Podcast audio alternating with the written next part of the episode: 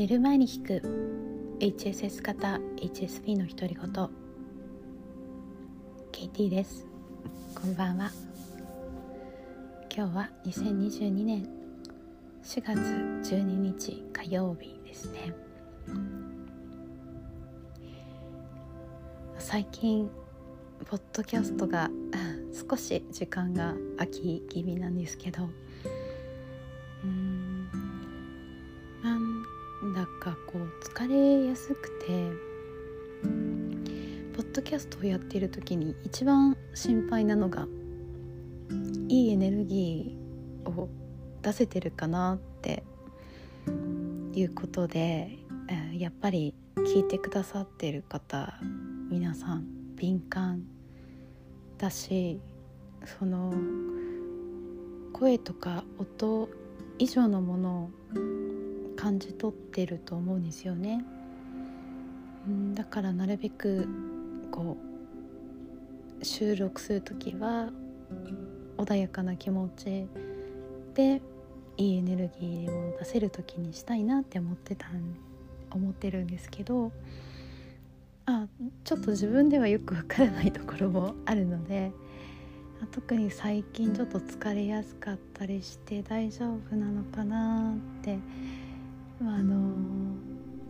悩むまではいかないんですけど、うんどうなのかなって思ってたんですね。そしたらいつもそういう時にどなたかメッセージくださるんですよね。で今回もまだお返事ができてないんですけど、あの H さんという方からメッセージをいただいて、うん、あの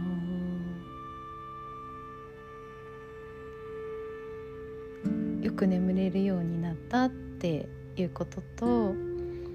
えーと、聞いてるうちに私が最後に言うぐっすりおやすみなさいで寝れるようになったって言ってくださって、あの言葉もそれでいいのかなんて悩んだり、多分皆さん分かってくださると思うんですけど、なんかね、なんか何でも心配になりますよね、思ったりしてたんですけど、あちゃんとそれが伝わってる人がいるんだって思って嬉しかったのと、あといただいたメッセージで嬉しかったのは、私を通じてその後 ろ, 後ろにいる仲間たちを感じることができるって言ってくれて、ね、嬉しいですありがとうございます。お返事気長に待っていてください。はい、えーと今日は自分にがっかりしないっていう話をしたいんですけど、昨日授業だったんですね、だいいっかいめ、うん、であの、まあ、今年度またちょっとスケジュールが変わってあ授業の時間が長くなったんですよ。それで今よくよく考えてみたら、あのそれは疲れるなって思ったんですけど、あみっつの授業合わせてごじかん以上あるんですね。うん、でまあお昼休みよんじゅっぷんぐらいあるんですけど、その他はほぼぶ続けで授業で、で昨日を終わって、でバスに乗って帰るんですけど、バスに乗る前にまずコーヒーショップに入っていちじかんぐらいクールダウンして、でそれから帰ったんですね。で帰ってからもご飯を食べながらクールダウンしたんですけど、それでもクールダウンしきれず今日になってもぐったりしていて、今日やっと動き出せたのがさんじぐらいですかね、午後の。うんで昨日はあの授業はもちろんうまくいったし、えっととにかく学生の話を聞こうと思って、結構あの皆さんとお話できたし、クラスサイズもあの今年はあまり人数多い授業がなかったのでやりやすそうではあるんですけど、それでもやっぱり神経の高ぶりは抑えられなかったみたいで、クールダウンするのにいちにちかか以上かかってるんですよね、うん、で最近、あのー、学んだのがその自分の不調とか体調の悪さとかですね、まあ、私の場合朝起きれないが今メインなんですけど、寝れないはあの、まあ、薬の力も借りながら大丈夫になったんですけど、起きれない起き上がれないですかね、活動できないですかね、朝が課題だったり、あとこの授業の前のあの嫌な気持ちと終わった後のこのクールダウンするまでのやたら時間の長さに結構自分でもがっかりすることがあって、まあ、それは多分贅沢な部分もあるんですよね。もう前よりも良くなってきたから、あとここだけ良くなればいいのにみたいな欲みたいのもあって、でもあの最近気がついたのは、まあ、気がついたのもいろいろなところから気がついてるんですけど、自分の体験だったりプラムビレッジの教えだったり、あとあのメグさんってブログを少し前に紹介したんですけど、えー、メグさんの言葉だったり、もうあのー、その自分の体調の悪さとか、そのリカバリーの遅さとか、そこはもういちじいちいちすいません、まだ昨日喋りすぎて声がうまく出ないんですけど、えっと、授業で喋りすぎて。いちいちがっかりしない、うん、あのもうそれは気分 あのもうあるもの、自分が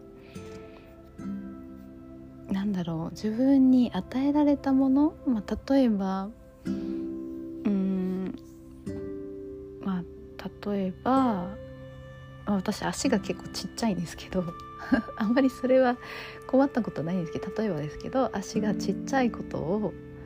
ずっとうじうじしてても仕方がないので、もうそれは足が小さい前提で生きていくしかないですよね。でそれと同じように、まあ、体調の悪さとか、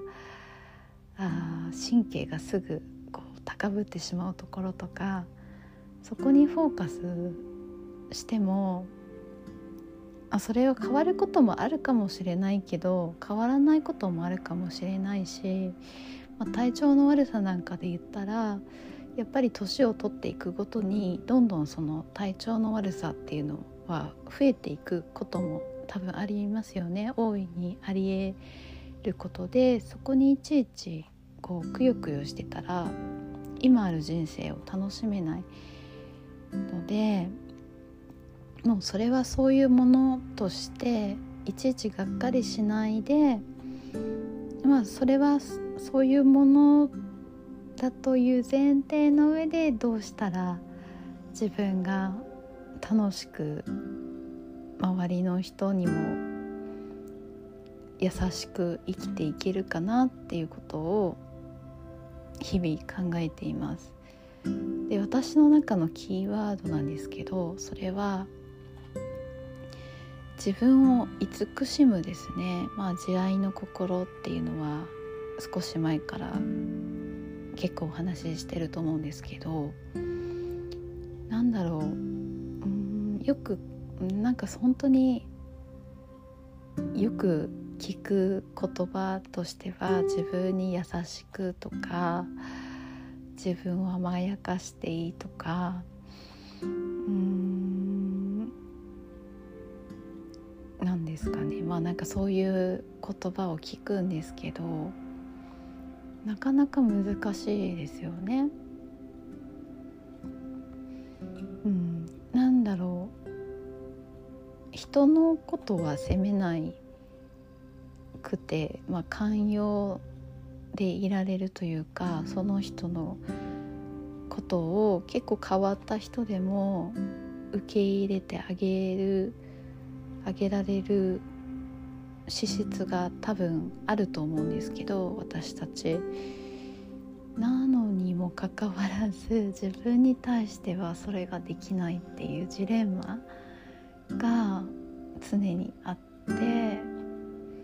で最近それが少しあの和らいできたのは、やっぱり自分を慈しむ心が生まれてきたからかなって思っていて、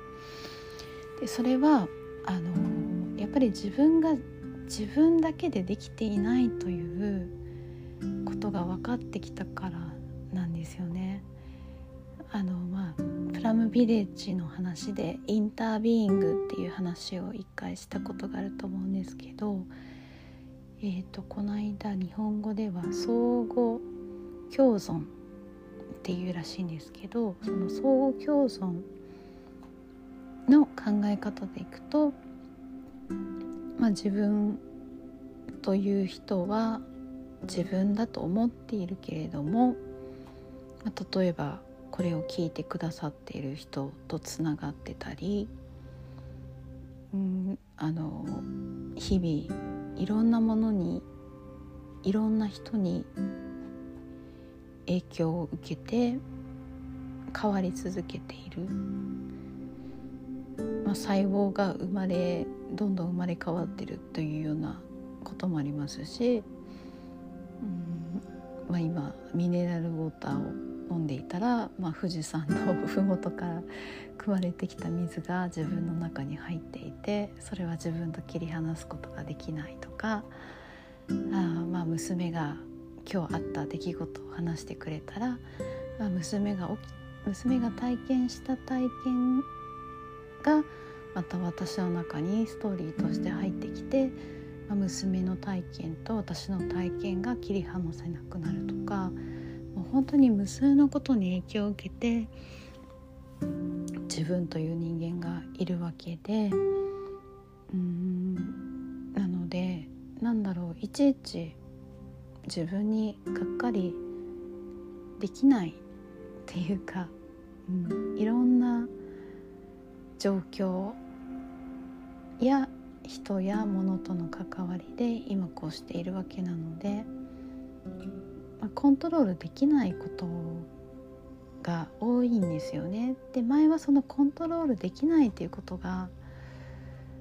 すごくストレスだったんですけど、最近はそれは必要なことが起きてそうなっているっていう、うーん、信頼とか安心感みたいなものが少しずつ生まれている気がするんですよね。